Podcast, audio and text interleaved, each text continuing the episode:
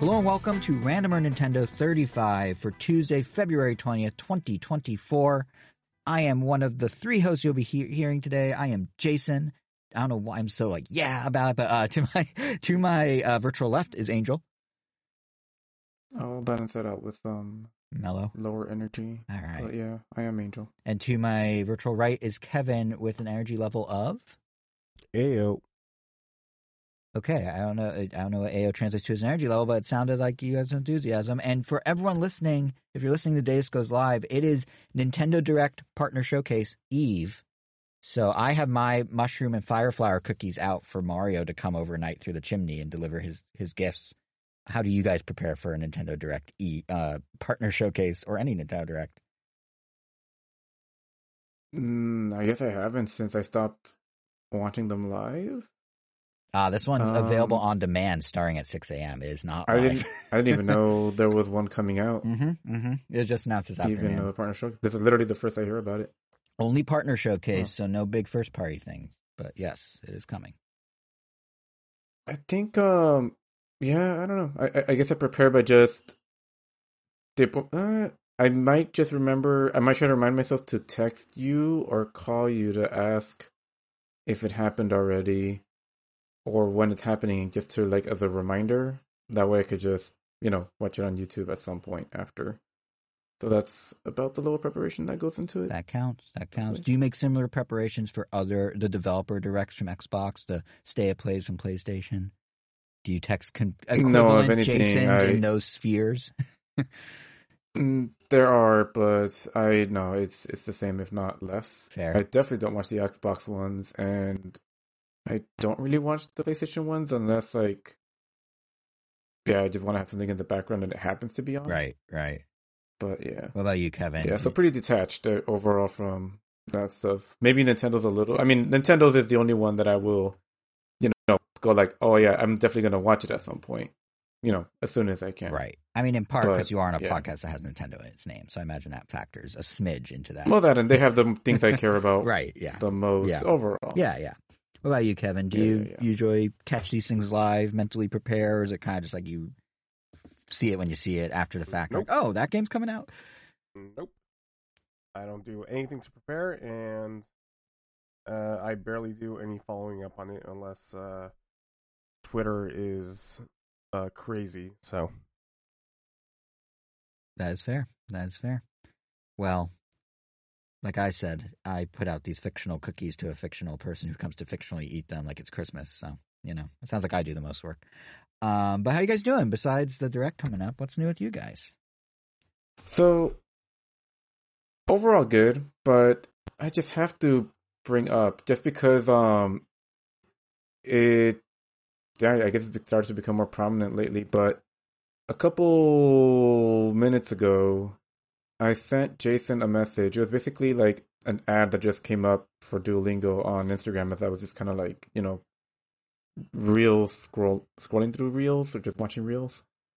And yeah, it was just super random. Literally had nothing about it that really had to do with language unless you just want to they're just continuing this I guess butt joke that they have going. And this came after basically I've seen Duolingo ads before, but they're typically, you know, like flashy little animations. Here, go download Duolingo, learn language, blah blah blah. But then this year, um, after the Super Bowl, uh, or during the Super Bowl, randomly cut like a 15 second ad of it's just the owl mascot. Just they have a tiny little green owl facing away from the camera, sitting down. Its butt inflates until it explodes into a smaller version of himself, and it just says no butts or something like that. Because you know, do your daily training, and so you know that was that seemed weird. I I use Duolingo here and there, so like you know it caught my eye right away. But um, I don't necessarily recommend it if you're just trying to learn a language by only using that. It's definitely more of a supplemental thing. But I guess 10 second Duolingo review right there. Um, but yeah, but then after that, I guess um I've just started getting more Duolingo ads, and I don't know if a lot of these were all from this year or randomly, but yeah, suddenly they all became very random, some aggressive, some just weird. One with a Zelda like reference, the one- by the way. Yeah, like like this one that had a Zelda reference. There's another one that said um Japanese or break your knees if you'd like, you know, don't do your Japanese daily session. And then there was like another one where the bird basically was gonna kill someone because they weren't doing their Spanish. And of course the one I sent to Jason where it was basically the bird trying to get um I guess butt implants. A that what you Brazilian butt lift from Dr. Miami, who's a well known plastic surgeon. Yep. Yeah, Yeah, so I mean, it's the marketing is clearly working. I we're talking about it, or I passing it along in you know during a podcast, and yeah, I it's whatever they're doing. I mean, it's definitely. I mean, it's definitely the thing I remember the most from the Super Bowl I barely watched. So Did you Yeah. see the Michael Cera commercial? I love the Michael Cera commercial. I watched it after you told The me Cera about it Yeah. a couple days later. Yeah. It was fine. Yeah. Yeah. That one was that one was funny to me because uh, I could have sworn that Michael Cera or like his people put out a statement like a couple of days before the Super Bowl saying, "Hey, we're not involved with this at all." Yeah. And then that commercial then comes out with him actually starring it. I was like, "Oh, that's a clever marketing trick." Like, have the person say, "No, I'm not doing anything about this at all," and then actually have him show up. You know, just as a as a gimmick. So Yeah. I mean, that the, the was a little first part of that saga was uh, they arranged for photos to be taken of him in a Rite Aid, writing Michael's above the Cera part of CeraVe's logo and crossing out the V on random bottles of the product at Rite Aid or something in New York. And then people are like, is this for the Super Bowl? So then they put out a statement like, he's not doing a Super Bowl ad. He's just writing his name on things. And then the ad came after that. Yeah. Yeah. Really smart of Yeah. him. Yeah, yeah. And like I'm some of the innuendo in that ad, I'm not innuendo, but some of the like I'm surprised they said some of the things they said in that commercial and were able to say it. But yeah, it was it was a good ad, I thought. But yes, I feel like Duolingo is leaning all the way in on like meme marketing. Oh yeah, and, and even in the comments, like there were a lot of people. Um, actually, that was pretty fun, just because the Duolingo marketing team was responding to them in very aggressive ways. Um, yeah, and it, it was just weird. Like it, it gave me, you know, like Sonic vibes from back in the day. Yeah, which which Just spawned out of cranked up to a more, I guess it could be in the word aggressive, but yeah, to a more like angry degree. it's like um, uh Wendy's really kicked that all off, like Wendy's Twitter account back in the day. Like this Was that first and then Sonic? Yeah. I'm starting to feel the burnout from that. Where I always see people um, screenshotting uh, like TikTok comments or somewhere on the web where uh, a brand will ask a question and then other brands will answer that. Mhm. And it's and it's like a screenshot and the the comments always like we're living in hell. And to me I've always like shut up, it's it's fine, like it's not hurting anybody. Yeah, of course it's it's a little parasocial, but like who cares? Yeah, but I am starting sure. to actually hit my wits end with it too, where I'm like, uh, maybe this is getting is starting to get a little grating. Granted, it took me about an extra year to feel that, but it, I am starting to get there for sure. There's a part of it, which not to sound like I feel like I'm old in my mid 30s, which means Angel, you're old, and Kevin, you're almost old. But um, I, there is a part of it where I'm wondering if we're just slowly detaching from like the culture a little, like not with the brand specifically, but like with Duolingo, where Angel's like, is coming out of nowhere. Like, why are they doing this? Also, Like, I don't know. Like, the, first it was the halftime show that was like basically the first millennial oldies concert, which I loved by the way, but it was basically millennials oldie con. Like, no song Usher played was after like 2007. Um, like literally the, the finale was 2001, I think, or 2003. Like it was a 21 year old song. And like there's a clip of like um the Nickelodeon version of the halftime show where they had the guy that does SpongeBob's voice doing live commentary as SpongeBob. At one point, he was explaining to the kids, "Hey kids, if you're wondering who this man on stage is, he's the guy whose music your mom and dad met to when they were dancing in the club." And I'm like, "Excuse me, your your mom and dad met to?" it's like there's definitely like an aging out that's happening, but I do wonder if some of the like brand energy on social media and some stuff like Duolingo's move is like catering to kind of more of younger than us and we're starting to get into that group where it's like oh this is weird. Like why is a brand doing this? While the young folk are like oh my god it's so funny. The duolingo owl threatened to murder me type of thing you know? Like maybe i'm giving too much credit to the marketers uh, by saying maybe there's target a different demo but that i have had that thought cross my mind with multiple things of late so i wonder if it's just us getting old to some degree. Yeah. Yeah. What I did like about Sonic's, at least that really worked for me, is the fact that, you know, it was like Sonic's Twitter, not so much like Sonic the Hedgehog, like game account. right where you know, I mean, he's already a fictional character, so it was basically just like role playing as that character. Mhm.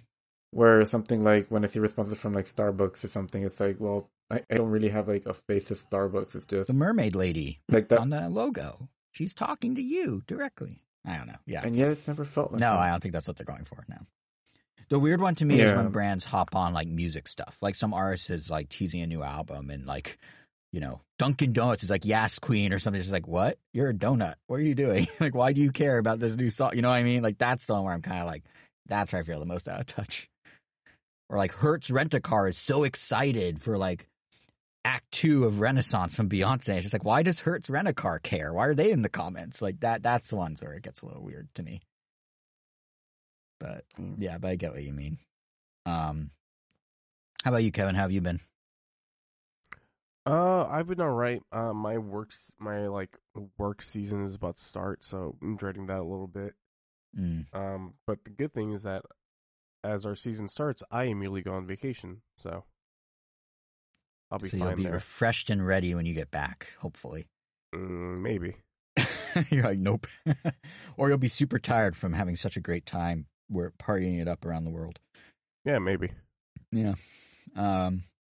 Well, I feel like this episode. It's been a while since we've had one of these. I feel like this episode is all video games. Um, kind of a throwback to how the Random Channel podcast used to be a little. Um, so we got two games to talk about, and we got some industry stuff to talk about, like what's going on on the Nintendo side of things. Switch two, maybe Angel, you might win that bet after all. It might be coming next year. It looks like you won a dollar from me. Um, and also like Xbox and PlayStation, a lot of interesting things. It was on. always obvious. Well, I mean, But anyway. yeah, but um, but before we get into that, we could we might as well kick the cookie cutter of the old show. Let's start with at least one of the things we're playing. I see Sonic Superstars is on here. I don't know who to. I think that's you, Angel. Should I attribute that to you? That is Kevin, actually. Is Yeah. no? I so thought, is it my Wait. favorite series, Sonic. Um, uh huh. Go on. Yeah. Okay. yeah, he's he's always been good. I've I'm I'm a huge liar. I've always loved Sonic. Um, his games have never been mediocre at best. Never. No. Never. The Sonic cycle is not real. It's it's propaganda. It's, Yeah, it's exactly. Gold all the way through. Um, yeah. pretty much. Uh, so Sonic uh, Ultra Stars. Um, Ultra stars. That's Yes. that's. I'm pretty sure that's the name. Yeah. um, yeah. Okay, I'm running out of things to say. All right. So You, you yeah, went further than I thought you would. Kevin. To be fair. Yeah, Thursday that's Yeah. pretty good. Um, yeah, Superstars. My brother and I started playing. I think around the same time that we started playing Mario Wonder because we got them. I don't know, I think like on the same day actually. They came out the same week, so that makes sense. Yeah, and it's been interesting playing both of them simultaneously, like kind of switching between them because they definitely have a very different feel to each other. I mean, obviously, like Sonic's is way more momentum based. Mario's is way more, I would say, fast reaction time. But I, that's not always Precision, true I in guess? Sonic. Yeah, I was gonna say like precision Yeah. platforming. Yeah, and even then, like Yeah, light precision precision because it's no Super Meat Boy or anything. But you know, Yeah.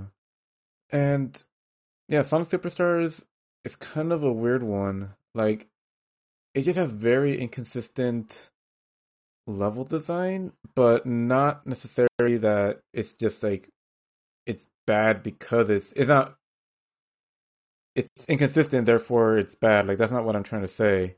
It's just that things change yeah, like from level to level in almost like very dramatic ways and sometimes I feel it works out well, and other times it just feels like, damn, this is a really cool idea that just needed a little extra tweaking, or like if it wasn't for this extra factor, um, yeah, it would have been super awesome. does, does it feel you know, like- when you say that? Does it feel like they had to rush it out for the holidays, or does it feel like it was just like a bad, rude idea that they didn't fully flesh out?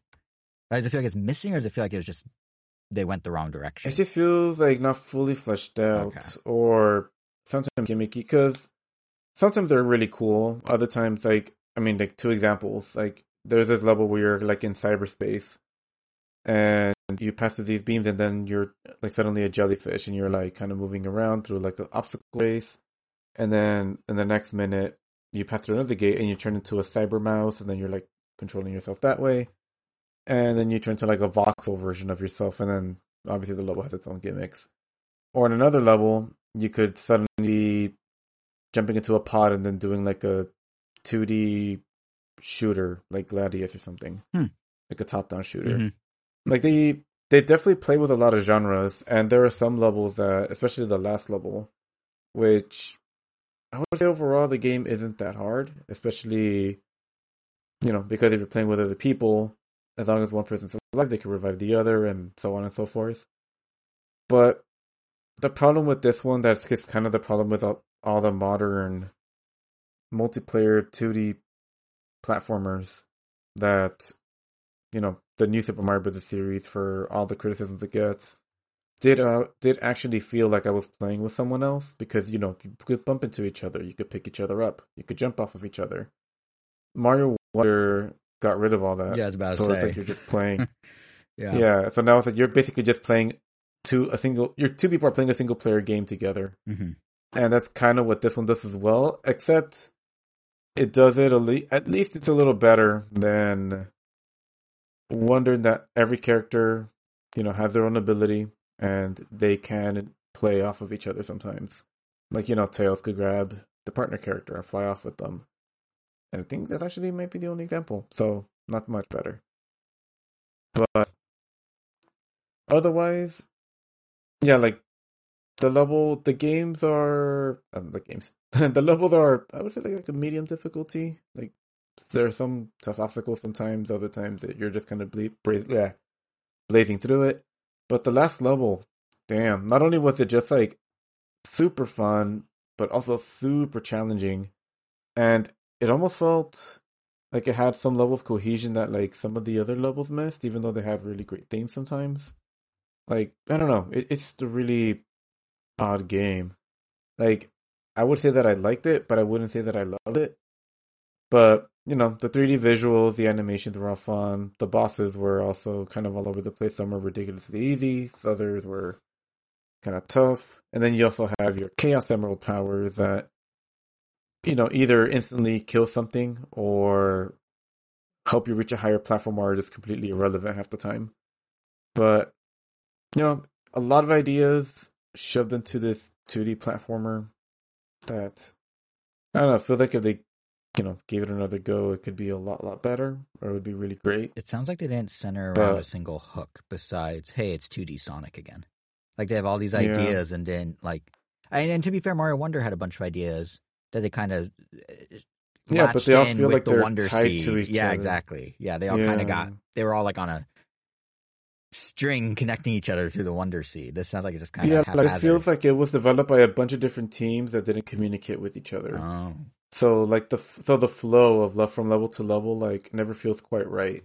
interesting. Like it's not that it feels bad. It's yeah, it's just you get this like weird feeling throughout. But otherwise, a lot of nods to the Sonic franchise and the character's lore. Like you could play as a rabbit version of Sonic. That for those that don't know was the original concept for Sonic before he became a hedgehog. So they have that model in there. As well as you could play as a Lego Sonic that looks really hilarious and a Lego Tails or Lego Knuckles. You can make Eggman Lego. The final boss with Eggman is also super awesome and really challenging, but it's kind of like, yeah, the rest of the game was not this challenging. So, Sonic Superstars, you know, if you like your 2D Sonics, you enjoy it. If you don't, it's not gonna probably it's probably not gonna change your mind. if you had to rank it against like Advance or Rush or any other like more modern generations, oh man, I love the modern Russian. I mean, Advance and Rush specifically. I feel like I'm like my favorite versions of the 2D formula Rush both was really good in their own respective way. Yeah, Yeah, Rush is awesome, and Advance just has a lot of nuance with just like the way the characters can run their abilities, and just the level design in general too. Like those feel like true sequels that I feel don't get enough love. The Advance series, hmm I would agree. hmm. they really should remake those because yeah, like off through all the, I guess the renaissance that 2D Sonic has had for a little while now. Not once do they ever mention the Rush series, and that one you're because you're basically playing as modern Sonic in 2D. Yeah. like that's where his design is from. Like you get the rail grinding and the home attack and other little things, but it's still very much its own 2D flavor. I don't know. It's That one's gonna be hard for them to re-release because unless they do it on like smartphones because it was so vertical. Because it actually is one of the few games that really used the dual screens as one Advance? vertical. No, you said Rush. no advance. Oh, as I thought you said Rush. Yeah, I could have sworn you said oh. Rush. yeah. Oh, maybe, but I meant advanced. Advanced they could redo. I mean, advance like they could put it on Nintendo Switch Online. They could do a bundle like they did. I Mega mean, Man both of them deserve more love, but- collection. There's so many ways they could bring that back. 'Cause there's three of them, right? But there's just so much less love for advance. I feel because I never see that. Yeah. Reference We are in early 2000s nostalgia era, like I was saying about Usher. So, I mean, there are a bunch of Game Boy Advance and early DS games that are getting compilations again. It's not out of the question. They brought back Generations and threw Shadow in there. It's not out of the question for them to maybe do Advance as a quick way to No, make some money. but money. these are Game Boy Advance exclusives, though. All of those have been multi-platform. well, Maybe that's the thing. maybe. I don't know. Then they put them on Switch Online. I don't know. I'm just saying. Like, Capcom found a way with And Battle they Network. haven't. I know. But they could.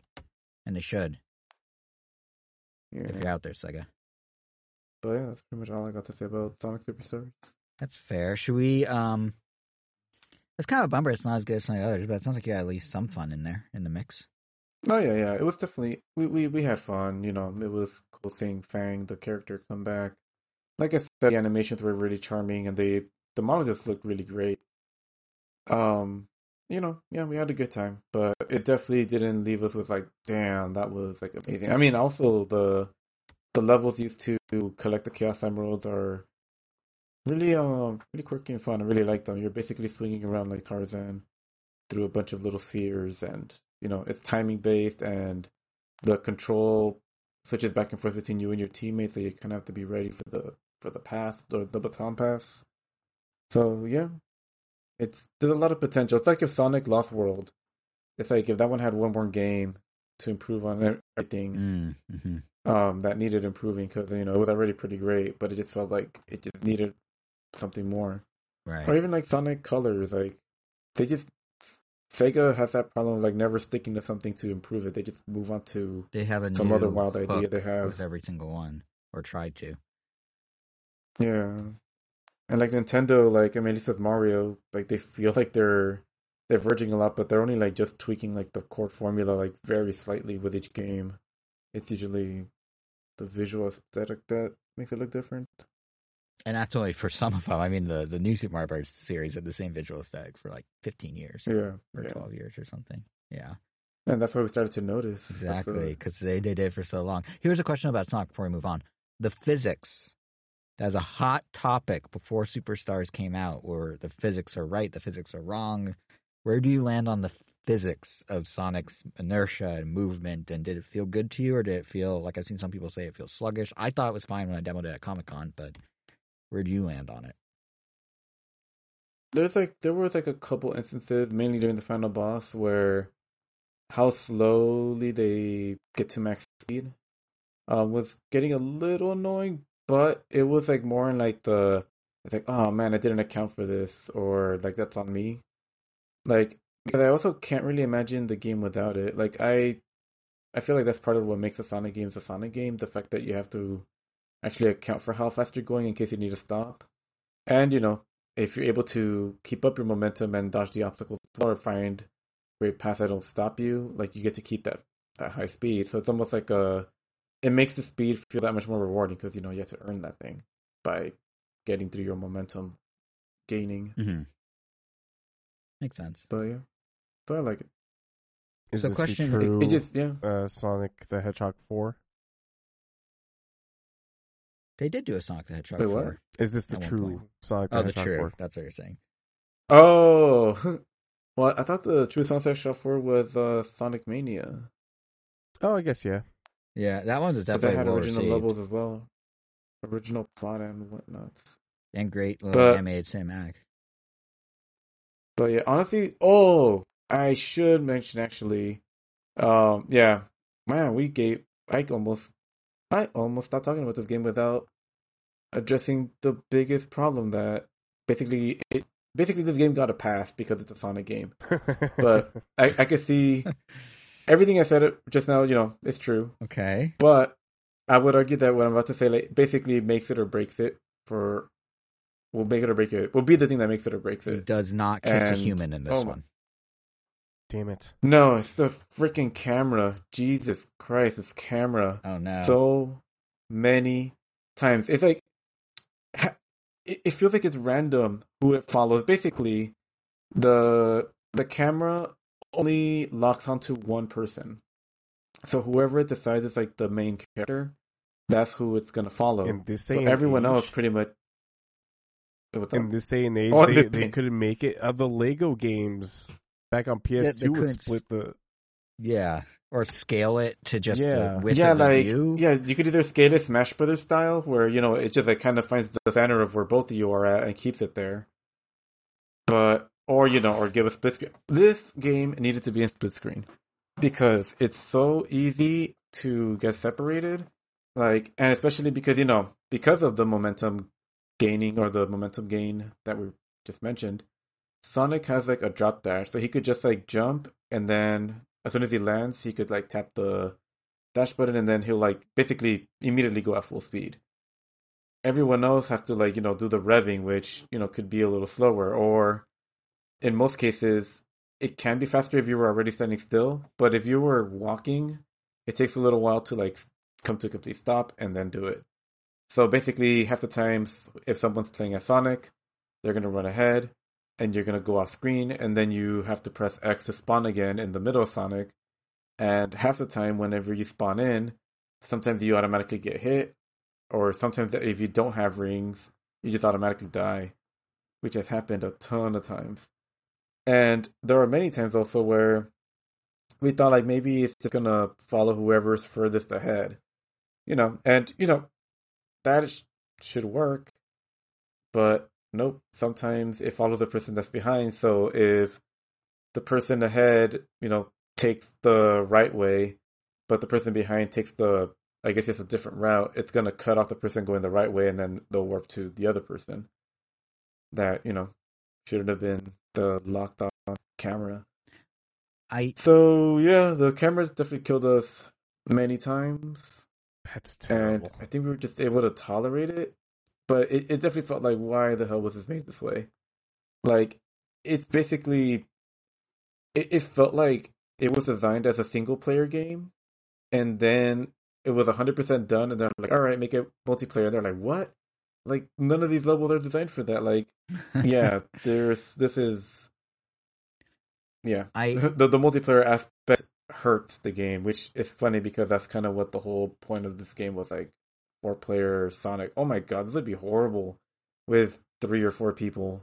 Jeez. I say this with love to the Sonic franchise, Sonic team as a developer, Sega, the Sonic fan community, but only Sonic can mess up a camera in 2D when it's usually only 3D platformers that mess up their cameras. Only Sonic can find a way to mess it up in a flat plane.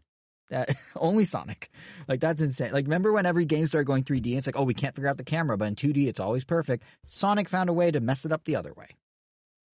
Crazy. Yeah. To be fair, um, Mario Wonder does do this as well sometimes. Like it's also not But perfect. don't they just bubble you back?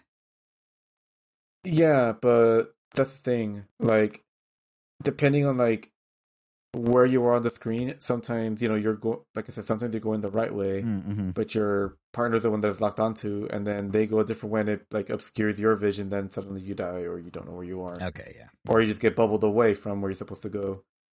So you know that unfortunately hasn't been perfectly figured out, but at least because you're not running at high speeds half the time in Mario Wonder, it's almost not a big deal. Like it's almost like It's it's like Negligible. moot, yeah, or close to moot. yeah, because the camera typically moves really slow, um, or it's not as fast as Sonic. Because you know, yeah.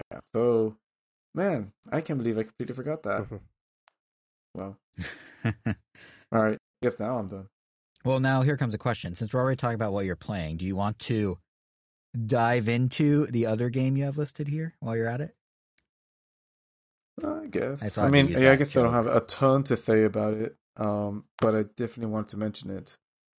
Cause yeah, recently came into a copy of Helldivers 2, and yeah, I thought I'd just check it out. I had like literally nothing to lose, and I played it with my brother, and I remember it being announced during a state of play or something. Yeah, it was a state of play. Or mm, But- Game Awards, I think maybe. Oh, man. yeah. I actually don't remember where it was announced either. I do remember when it was Hmm. announced, thinking I didn't know there was a Helldivers one. but that's as far as Yep, as same far as my train of thought went. Yeah. Yeah, apparently that one is like a top-down shooter or something like yeah, that. it's a twin stick shooter. Mm, Okay. Yeah. Yeah, and this one is like a third person shooter, or I guess first person as well. But essentially, I knew very little about this game. I just started hearing a ton of buzz about it. Like everyone at work was playing it, other friends that I knew were playing it. And yeah, so we played it, and basically it's like Starship Troopers. That's one of the closest thing I could think of that I haven't even seen. That's just what it reminds me of.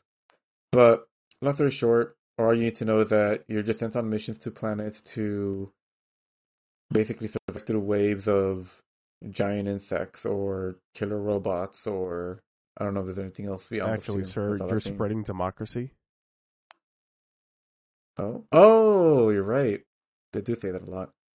Um, yeah, and it's really, really fun. It's half the time it feels like I'm in an action movie. The music does a ton for that. Like it's just so like grand and yeah, pretty much like exactly what you would expect to hear in a movie. Like at the height of an action scene when you're like running away from a horde of like 20 killer robots. And I do like that they have like this uh I guess system where you have a lot of abilities on cooldown, but you have to access them through a sequence of directional button presses. Like so you like you're basically inputting like little codes. So if I need more ammo, I could call for a resupply and press like up, down, up, down, left, right, or whatever the sequence is. So you could have these memorized, and you know, the better you are at them, the more efficient you'll be. Because that's also how you revive a teammate if they die. So someone dies, you have to input the code to call reinforcement, which just spawns another one of your teammate, and they fall down. They get shot down as a bullet, and they could even control the little bullet's trajectory to like hopefully kill something big on its way down, which is you know also really cool. And Are those little codes kind of is- like super on the fly, like QuickTime events almost? Like remember when every game had a quick time? are QuickTime those event? what? Are those little codes kind of like doing like super on the fly, like QuickTime events? Like remember when every game had like Oh, a QuickTime kind of because like the action is still going behind you. You just have to like okay, so it doesn't slow down what's going on. It's you choose to do it when you want. No. Okay, yeah, yeah. So you have to be like running while like holding down L one while with your other finger like pressing the input if you're like running away from something. Gotcha. Well, that's kind of a cool way to simulate So- that you have to like be messing with something while in a real kind of like how zombie Yeah, is like so you're it- rummaging in the backpack and the game's still going. Yeah. Yeah, so like it heightens like even like you know because you could just be running without doing anything or just press a an easy button, but you know they wanted to add more stress and anxiety to your actions, so that's pretty cool. I don't know how much content there is in total in this game to either you know spread all the democracy or whatever causes the credits to roll. But I do know that it's basically a live service game because it does have an expansion or a a pass, a season pass. It looks like it's just cosmetics, like taunts or and little emotes and different armor. But So is your Yeah, is your squad made up only of like other real players, or is there like a single player mode? Or sounds like if it's a uh, live no, service, so with real players. people, or you're doing it by yourself. What was that? It's either doing a mission by yourself or with real oh, people. okay. So it could be solo. Okay, interesting. Yeah, but it'll obviously be a lot harder. But You Yeah. you playing on uh. PS5 or PC? It's the first PlayStation game to launch simultaneously on both. I'm playing on PC with a PlayStation controller. I can't do third-person shooters with mouse and keyboard. It just feels weird. I can't do anything with mouse and to- keyboard except type. like I can't use it as a controller at all. So I feel Uh, you. yeah, delve into Helldivers and it was fun. Yeah, the game's blowing up right now. Like it's being it's a huge hit for Sony. It sounds like Huh. there is more concurrent players than like every other PlayStation game on Steam combined ever had. Damn. Yeah. Pretty cool. Yeah, I think it's outpacing Palworld at the moment in Steam. Yeah, sales. and, and the and the crossplay is like really handy because my brother has it on PS5 and I have it on PC, and we can still play together. right, right, So, yeah. nice. I'm kind of surprised, Kevin, that this sounds like a game that you would try. I'm surprised you haven't tried it, or have you? Uh, no, I, I, de- I definitely want to. Um, I just right now I just don't have the time, especially with That's fair. our season about to start. Right, totally Um, fair. It'd be a bad time to invest in a new game. Yeah. Yeah, I'm still playing Persona 3 Reload. I'm yeah, I want to get into that Granblue Fantasy game that just came out too. So Mm, hmm just too little time for for so many things going on in my life. Angel, do you have a games right on the horizon that you're running? Like he was saying about Granblue, is there anything you're kind of chomping at the bit to jump into as your next game? Mm, I mean, I kind of want to play through Ghost Trick again, but I also did get the Remember game. You got another I forget code? what they. Another code. You got another go. code. Oh, okay. Did you So, ever play Trace Memory, like the original version of it on DS? I bought it, but I never got around to playing it. Ah. Yeah, I played through another game first called like Time Hollow. Oh, I was yeah, just I remember that phase Hollow. of just looking for for everything that was a graphic novel. You know, nine nine nine for just reward and all that. Right. Yeah, I feel like you're going to like another code. Um, Recollection, I think, is the fuller name. Another code Recollection. Yeah, I Um, mean, I like that it has both games in it, so that's definitely very convenient. Yeah, and it's like a But yeah, I full remake. I mean, they, they're, it's it, it's basically a full remake. Like everything, all the cutscenes are redone. Everything's 3D. Everything's modern. like, Yeah. I mean, and I still want to. I still want to play Mario RPG. I just haven't even purchased it. I mean, obviously, Tears of the Kingdom. I feel like I should play at some point, and obviously Pikmin Four. Jesus, and those are just games I don't even own. Mario RPG is probably the next one on my. I might try and play it, play that when I I'm going on a trip in a few weeks. I might try and play that on the plane. But um, funny story with Mario RPG, I wasn't planning to get it at all, and then one of my friends was like, "Oh, if you use like Rakuten or one of those websites, you can like." It's basically a pyramid scheme, but he's like, "Yeah, I bought it through there," and he didn't tell me he want he got credit if he referred me. He was like, "Yeah, yeah, if you buy it through there and then get it through Macy's, it's like forty dollars off the game, and then you get this other bonus." It's like we both did, and we're both like, "Ah, cool, we got Mario RPG for like eleven dollars each, like a month after launch. This is awesome." And then they don't pay you out till February, and when it came time to like pay back the credit through this website, uh, it went from like forty seven dollars back to nine ninety two. I'm not really sure where the other amount went, but that's when me and him realized we basically got scammed because we were told we were getting like forty five dollars back, and the game was like fifteen bucks, and in reality, the game was still fifty bucks, and we got like ten bucks back. So don't use Rakuten is my point, but do maybe get Mario RPG. I Wait, so you back. didn't save any money We at saved all? ten dollars, Okay. which like I mean it was already on sale on like Amazon for ten dollars off, like without the hassle of all this. so yeah, but it's just like yeah, it could have been such a good deal. But but as a result, I now do own the game. You know, I wasn't planning to necessarily get it, which is odd because usually I buy all the Mario RPGs. Um, so I maybe will report back soon and let you guys know what I think of it. Um, but yeah. So I guess that's it with what what's being played or been played. This feels so much like the old format of the podcast because like normally we'd go from what we're playing to like if you want to go way back to the old format, we'd go into like what's going on with Nintendo, and that would be like the name of the news segment.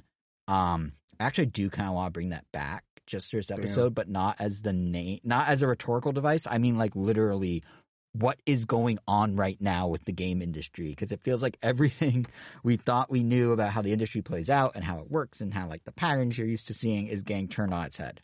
Uh, so I want to talk a little bit about that. Um, starting with the saner one, which is Nintendo.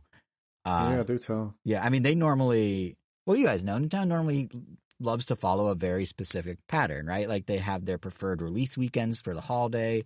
Shout out to the third weekend of November. That's that weekend. You know, their preferred months and days that you can almost always guarantee there'll be a Nintendo Direct or an Indie World showcase. They're to flow a big game and small game. You can, if you learn that cadence, you kind of when the heavy hitting games will arrive, whatever they may be.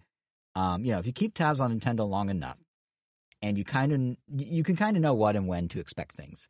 Um, except now we're in the seventh, going on eighth year of the Switch, which is a first for Nintendo, and you know for any console there's and things are we're entering some uncharted territory. Like I it's harder to figure out what Nintendo's doing, and I do mean that in both good and bad ways. So on the good side, I'm going to use this opportunity to slip in some financial report stuff. It's been a while since I talked about sales numbers. Don't attack me. Don't attack me. But um, you know, they they put out their financials for the holiday season, so October till end of December. Um, and after this many years, you know, seven going on eight, the console is still selling at a rate that's breaking records. Like Switch is now Japan's best selling console ever. Period. And it's like in history. And the sales are slowing, but they're still positive enough that Nintendo actually raised their forecast for the rest Wait, of the fiscal finally year. did it? It did Wow. it. It did it. Yeah, and they're expecting more. Like they Like ever, ever, ever, ever, ever, ever. for Japan. Next on the list Uh-oh. is doing it for the world. So right now we're at 139 million switches. That's what I thought. It, okay. Oh no, just Japan. We're at 139 million switches. They anticipate 141 million by March, end of March, March 31st, end of fiscal year. Um, they're planning this without any price drop, right? So if they're at that number with no price drop, in a year or two, depending on how Nintendo plays it, you know, Switch could easily surpass PS2's lifetime sales, could quite possibly surpass DS to become the single best game, best selling game system of all time in the world, which would be crazy. But again, like that's somewhat like the last couple of years, you could kind of see Switch on that trajectory. Initially, maybe not, but like that's kind of what we come to expect is the thing just keeps selling somehow. And with those hardware numbers, you know, there's the install base growing. There's still that Switch bump of software, um, where you know a new entry in an old series somehow does better on Switch than anywhere else, uh, and that's still true here. Unlike in other Nintendo consoles, where you know sales this late in the console's life would fall off a cliff. Looking at you, Wii, the Wii's later games did not perform well, but here at the Switch, you've got Mario Wonder, strongest launch quarter for any 2D Mario ever, nearly 12 million copies in about 10 weeks. We were just talking about Mario RPG. It sold over 3 million copies in six weeks, possibly because people were scammed like me, possibly not. But um, it's already surpassed the lifetime sales of the original version on the Super Nintendo. It's uh, the fourth best selling Mario RPG ever across any of the entries, and it did that in six weeks. You know, you got Mario Kart 8, still an evergreen giant, three and a half million copies just over the holidays. So, like, still to this day, half of all Switch owners roughly own Mario Kart. Like that number, it just keeps growing in like in tandem with the Switch. Um, but then there are like some cracks in the facade, and this is where things are like maybe not quite as predictable with Nintendo. Uh, you know, there are cracks that when I was looking at the numbers, to me, point to arguably the market being ready for a newer Switch, like a Switch Two, sooner than later. Um, I think one of the biggest tells is that the long tail of newer games isn't matching that of older games. Like the drop offs are happening faster and sooner. Uh, the most notable being Zelda Tears of the Kingdom. This is something I first noticed actually last financial report, but the pattern continued into this holiday one. So the game had quite a front loaded performance. It sold an insane 18.5 million copies in the first quarter. Then it dropped down to just 1 million in the next quarter, which, you know, a million's still a lot, don't get me wrong. But then during the holiday quarter, one would you would think that sales would be back on the up and up because people are buying it as gifts. It went down again and it only sold 780,000 units. And to be fair, I should put that only in air quotes because like many developers would kill for sales of you know, 780,000 in a quarter, or now the game is like 20 million in nine months. Like people would, any game would love to have that. It's crazy good. It's the second best selling Zelda ever. But, it's a big but, but, but, it doesn't have the legs that other earlier Switch games did. Like even in the same holiday season, Breath of the Wild, like the the precursor to Tears of the Kingdom, still sold 460,000 units versus Tears selling 780. I have to imagine Nintendo thought that gap would be bigger this holiday. That Tears would do way more, at least double what Breath of the Wild did at the same time, but it it, it wasn't there. I mean, Pikmin Four is kind of a similar story. Weirdly, like Nintendo put a lot of marketing muscle behind it. It was rewarded 3.3 million in sales. That's awesome. Best selling Pikmin game in the franchise's history. This past quarter, 720,000 units. That's a lot of games. It's only 40,000 more than Super Mario Party sold in the same holiday. How did Super Mario Party, a game that Nintendo hasn't marketed for years, that had a sequel already come and go with Superstars, how did that sell neck and neck with something so heavily pushed as Pikmin 4 this many years later? Like something's going on where the people that are buying these games in 2023 are buying them up front and then they just kind of fall off a cliff a little, relative speaking, relatively speaking. And it's not to say that like Pikmin or Zelda aren't performing well. They are, but so many of Nintendo's like flagship releases are created, and we've seen it time and time again for the last seven years of Switch. So many are created with this idea of like long tail success, and the previous barometer for Switch, the 2023 releases just are not hitting those highs. Never mind the number of smaller releases that kind of went under the radar. Uh, WarioWare. Do you guys remember in November we got a new WarioWare? I kind of forgot, but Move It came out in November. Uh, Get It Together when it came out in 2021, by the end of 2021, by the end of that holiday season, it sold 1.2 million copies. Move It, granted with a little less time under its belt, but um, it's somewhere under a million. Too low for Nintendo to report. Detective Pikachu, the remake, or the sequel, I guess, also MIA on the That report. came out already? Yeah, in October. Didn't make a dent. Didn't show up in the report. You know, new Pokemon Snap, the quarter came out, so like I think a million. Detective Pikachu nowhere to be seen. So the the situation that we're kind of in now, or that Nintendo's kind of in, is this the there's a breaking of the pattern that we and I think Nintendo have come to expect with Switch games, which you know would feed into maybe the Switch Two is coming because I'll get people excited and buying things longer term. Um, but then, like I was saying at the top, Angel, I think you won the bet. Um, originally, so many sources were pointing to a 2024 release. Nintendo insiders that you know, like Kit and Krysta who worked there, like, "Yep, 2024." This would allow Nintendo to just segue right into a newer Switch, newer ground floor releases that can then become evergreens with long tails themselves. You know, put that out now this year, just kind of never have a gap. Nope, not happening. On Friday, a bunch of sites uh, with a bunch of sources were saying that Nintendo has told third parties it's being delayed until Q1 2025. So I owe you a dollar, Angel, if that pans out. But um, it would mirror how the original Switch. thought. Yeah, I mean, yeah, yeah, you were right, but I feel like you were you kind of fell into being right, unless you knew they were going to delay it. I think you were arguing it was never coming this year. It sounds like it was until it wasn't, type of thing. Um, I mean, either way, I'm right. you are right. You are right. But um, but yeah, and to be fair, like Mar- you know, early Q1 2025, that worked well for the Switch in 2017. Everyone thought it'd come in 2016. It got delayed to 17. Had a really great launch lineup. Like I don't know if it's a, if it's the hardware or the software that's causing this now um, little shift in the schedule, but it does mean Nintendo could have another really good year like 2017, where it's just big game after big game after big game, giving Switch 2 all this momentum right out the gate. Um, and that'd be that'd be fine. But on the flip side, like it kind of leads to an interesting question. So what does that mean for us Nintendo fans in 2024? Like the Ducks were in a row for Nintendo to wind down Switch sooner than later. You know, excluding Princess Peach Showtime, every 2024 first party release that we know of for Switch is a port, a remaster, or a remake at this point. Even the direct we were talking about at the top of the show, the um the new Nintendo Direct on Wednesday. Not a normal Nintendo Direct. It's a partner showcase. It's 25 minutes. It's a beefy one. It's not labeled a mini. And I mean, the last time we got a beefy partner showcase that's 25 minutes, we got Monster Hunter, we got Mega Man Battle Network, we got Mario and Rabbids, uh, Live A Live, No Man's Sky, even Fire Emblem Warriors, because technically that's Koei Tecmo. So maybe we get some Nintendo adjacent stuff in this presentation. But it's notable that the February Direct is not going to have a first party games when traditionally it does. And of what we do know, the pattern of Switch's lineup for 2024 is really like filler versus like AAA new releases, which is fine. You know, it could mean cool stuff like, who knows, maybe we'll get like an F Zero GX remaster in the same vein of how we're getting Paper Mario Thousand Year Door remastered. That'd be awesome. But I think we're talking that sort of thing or things at the speed of like rumored ports of like H, uh, HD versions of Wind Waker and Twilight Princess, opposed to like the next flagship Mario. Like I don't think that's happening this year because again, if you look at the sales, what Nintendo invests heaviest in for the past seven years that we can now, you know, see over and over and over until now is stuff that can become evergreen, stuff that has long legs, stuff that like, you know, they can put out one year and continue to profit on for years to come.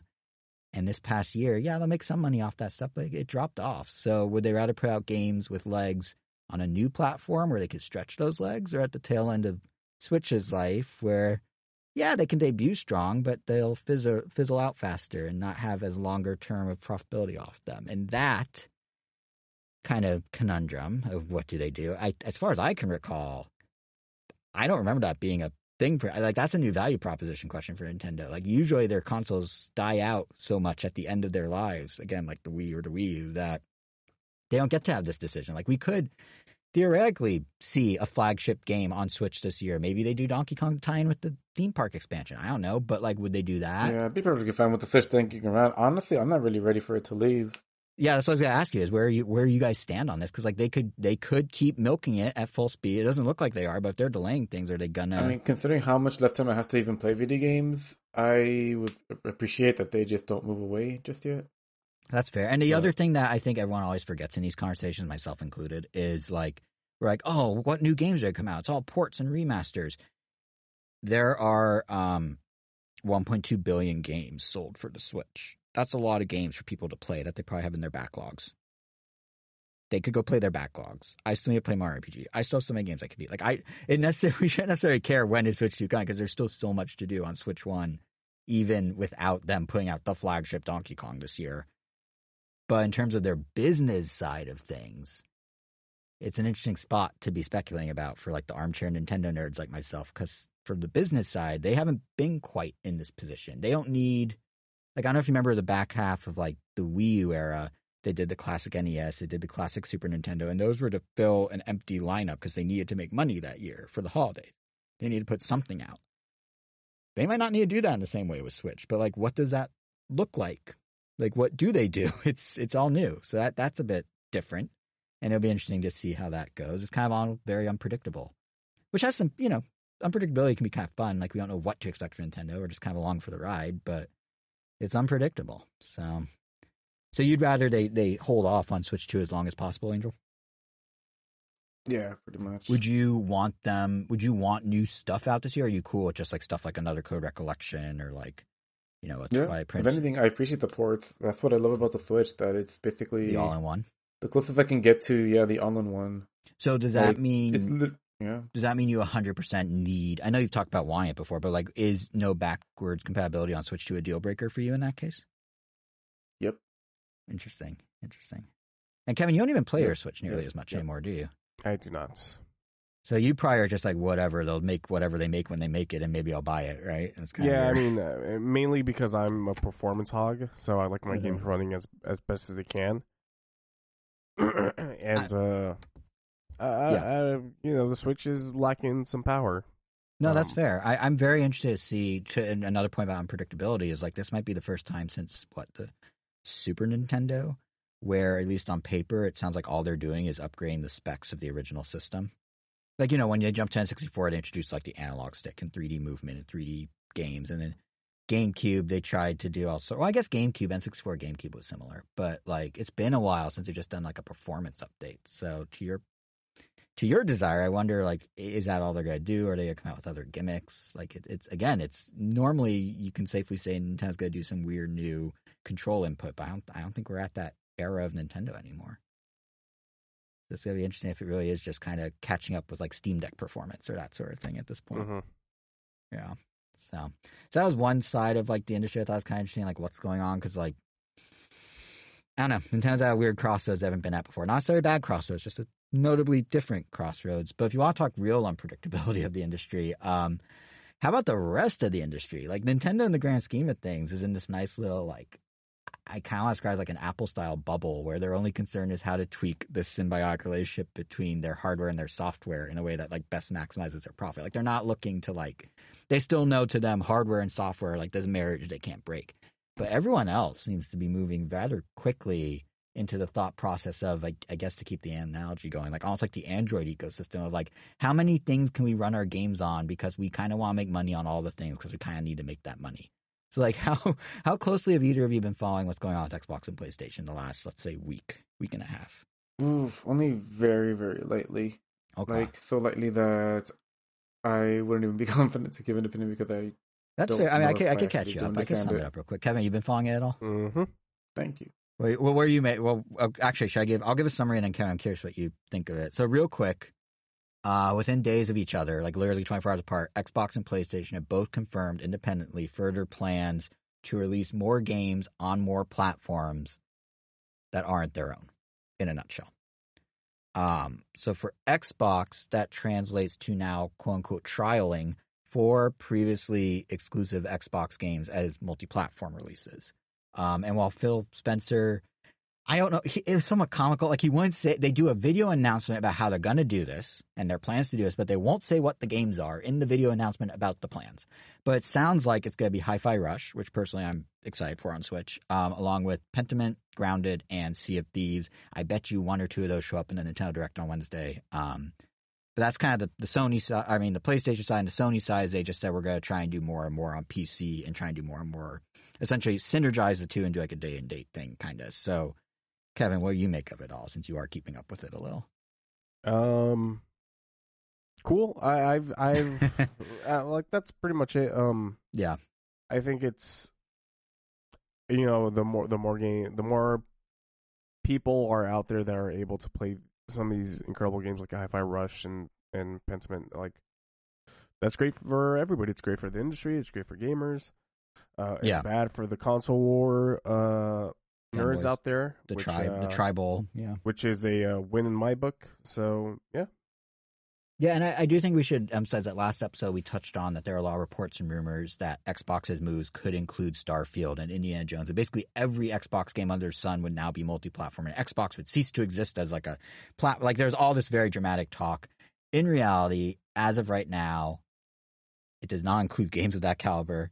Uh, but there was, to me, a lot of very careful wording around that in the video podcast they did. So like the first four games are for trying out the idea. They won't commit to any games being exclusive forever. Like Phil Spencer believes exclusives will become less and less part of the gaming scene over the next decade, like et cetera, et cetera. Um, you know, never mind the point we raised last episode that Xbox has been saying for literally years that their strategy has been um not their platform being a system, but their platform being an ecosystem, meaning whether it was Game Pass or now these ports, the idea was always for more games in more places to your point, Kevin. So it's just kind of a matter of time that we get here.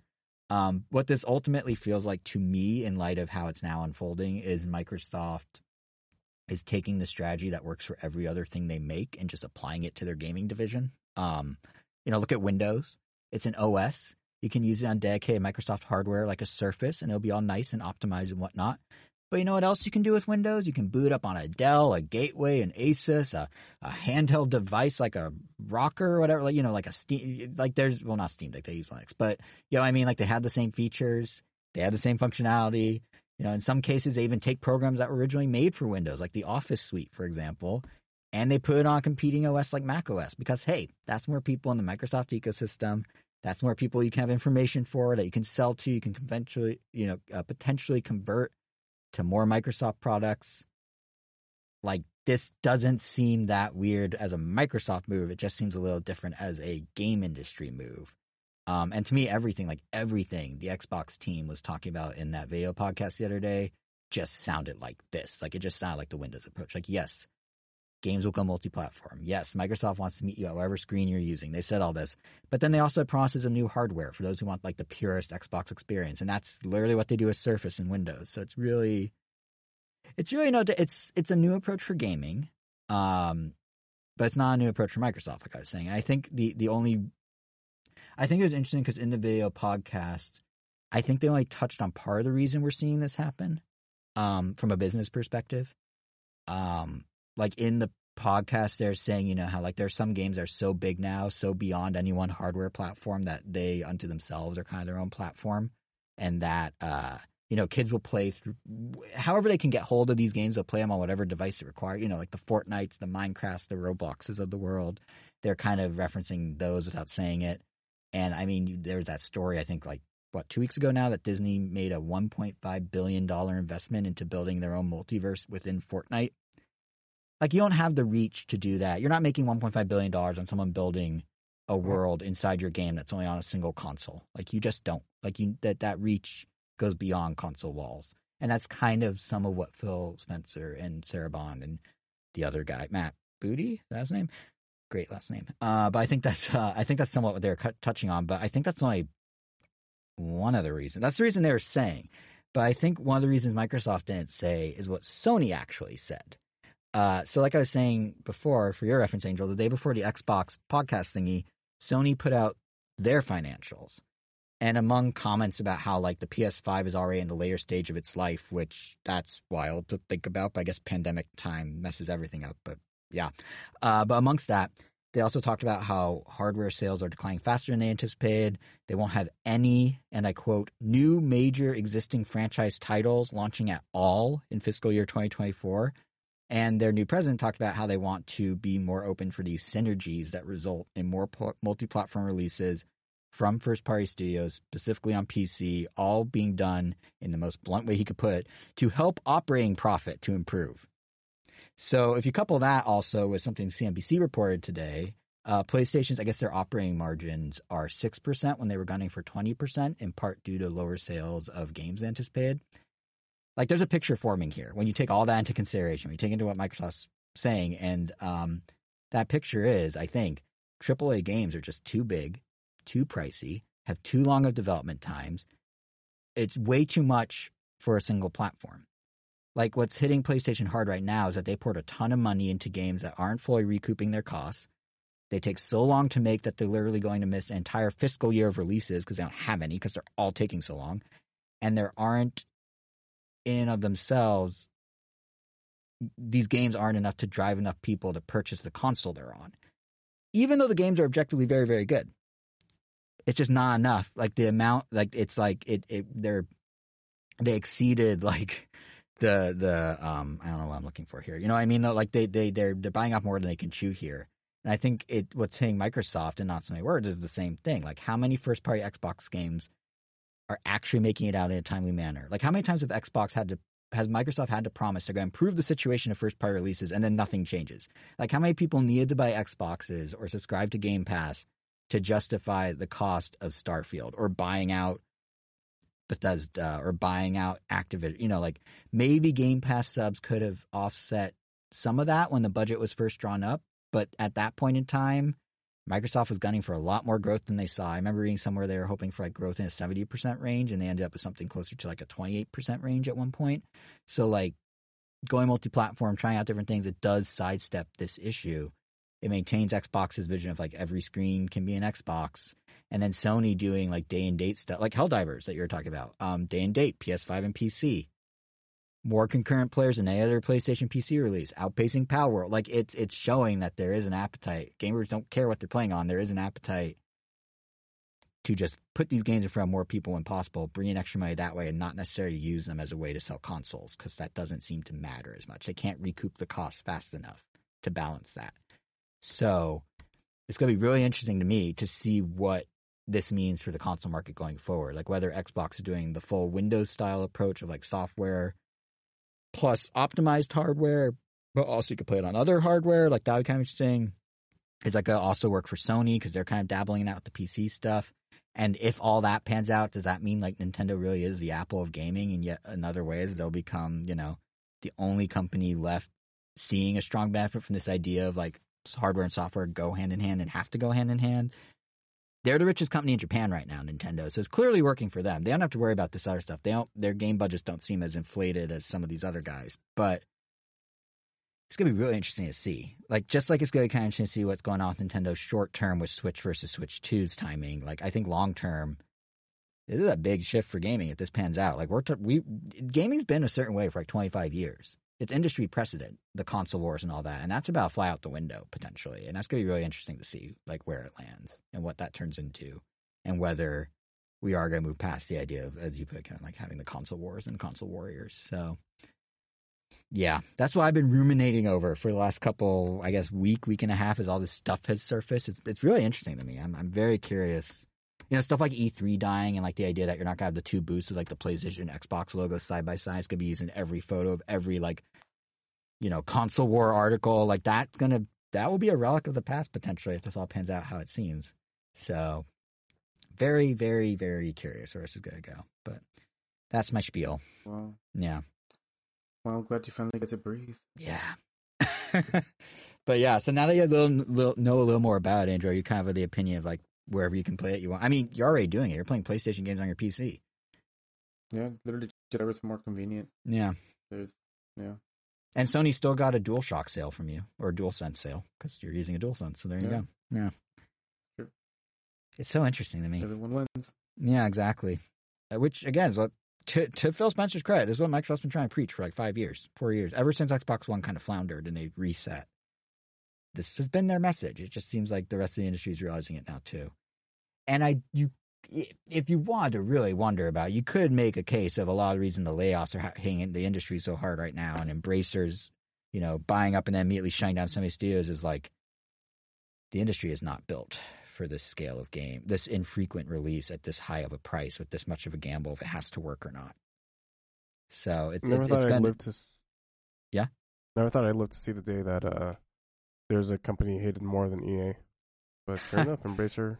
Yeah, I mean, Embracer. Embra- they made such a dumb comment the other day where they were they were basically blaming the developers for their portfolios They're like, yeah, we bought them, but like their games weren't good enough. It's like, well, why did you buy that? That's not their fault. You bought them, you chose them, and then you shut them down. Just don't buy them. Like what? they were doing fine before you came into it. Like what are you talking about? So yeah, it's Embracer's the worst. Were they the ones, Kevin, that also said something along the lines of like our number one goal is like growth for our shareholders versus like actually like releasing products? Yeah, that was them. Yeah, it's such a god, such a mess. And they own Lord of the Rings, which is weird. Oh, really? Yeah, they bought the IP for oh, Lord Oh, of the. Rings. Yeah, and when they were, I mean, their name was very fitting for a few years. They were just embracing everything. They were anything they buy it, no questions asked. And now, now it's all falling apart. Right. Yeah. So, anyway, that's all I had today. Was there any other topics we wanted to discuss? I say after let me catch my breath. That's a lot. But anything else you guys want to bring up today? Uh, no, not that I could think of. Yeah, no, just a very uneventful two weeks for me. That's they happen. They happen. I feel like if the industry wasn't turning inside out, I wouldn't have had much this this period either. So I feel you. Well, I Yeah. guess that'll do it. I guess so. We'll keep it a little short today. We'll let people spend time watching Nintendo Direct instead of listening to us. So, to make sure you can catch our impressions of that Nintendo Direct in the future, uh, you could follow us on all the podcasting apps. We are on Apple Podcasts, uh, Spotify, Pandora, Amazon Music, Google Podcasts, YouTube. We can find us at Random Nintendo. That is also our Twitter handle at Random Nintendo. Um, and individually, if you want a real time thought, well, my slightly close to real time thoughts. Plus, whenever these two happen to watch the direct, um, I'm JSR7 on Twitter and Threads. Kevin is KVN Gomi on Twitter, and Angel is World of Weros on Instagram, where he does art representing his thoughts. So I, he might not actually do it. You might not do it. Are you gonna? You wouldn't draw anything for Nintendo Direct, would you? Mm, probably not, unless uh, it was something Rhythm Heaven related. Well, it won't be this one unless they outsourced it to an indie or something. Well, Yeah. So so you won't see his thoughts anywhere is I guess the real takeaway. But um yeah, that just about does it. Uh heads up for those expecting us every two weeks. There's a lot of travel. Kevin alluded to it at the top. I'm gonna be on two. Uh so not sure when that next episode will hit, but as long as you follow us on all those channels, you will ensure you don't miss it whenever it comes. Um so I guess that's about it. I'm gonna give final word to Kevin as usual. Uh,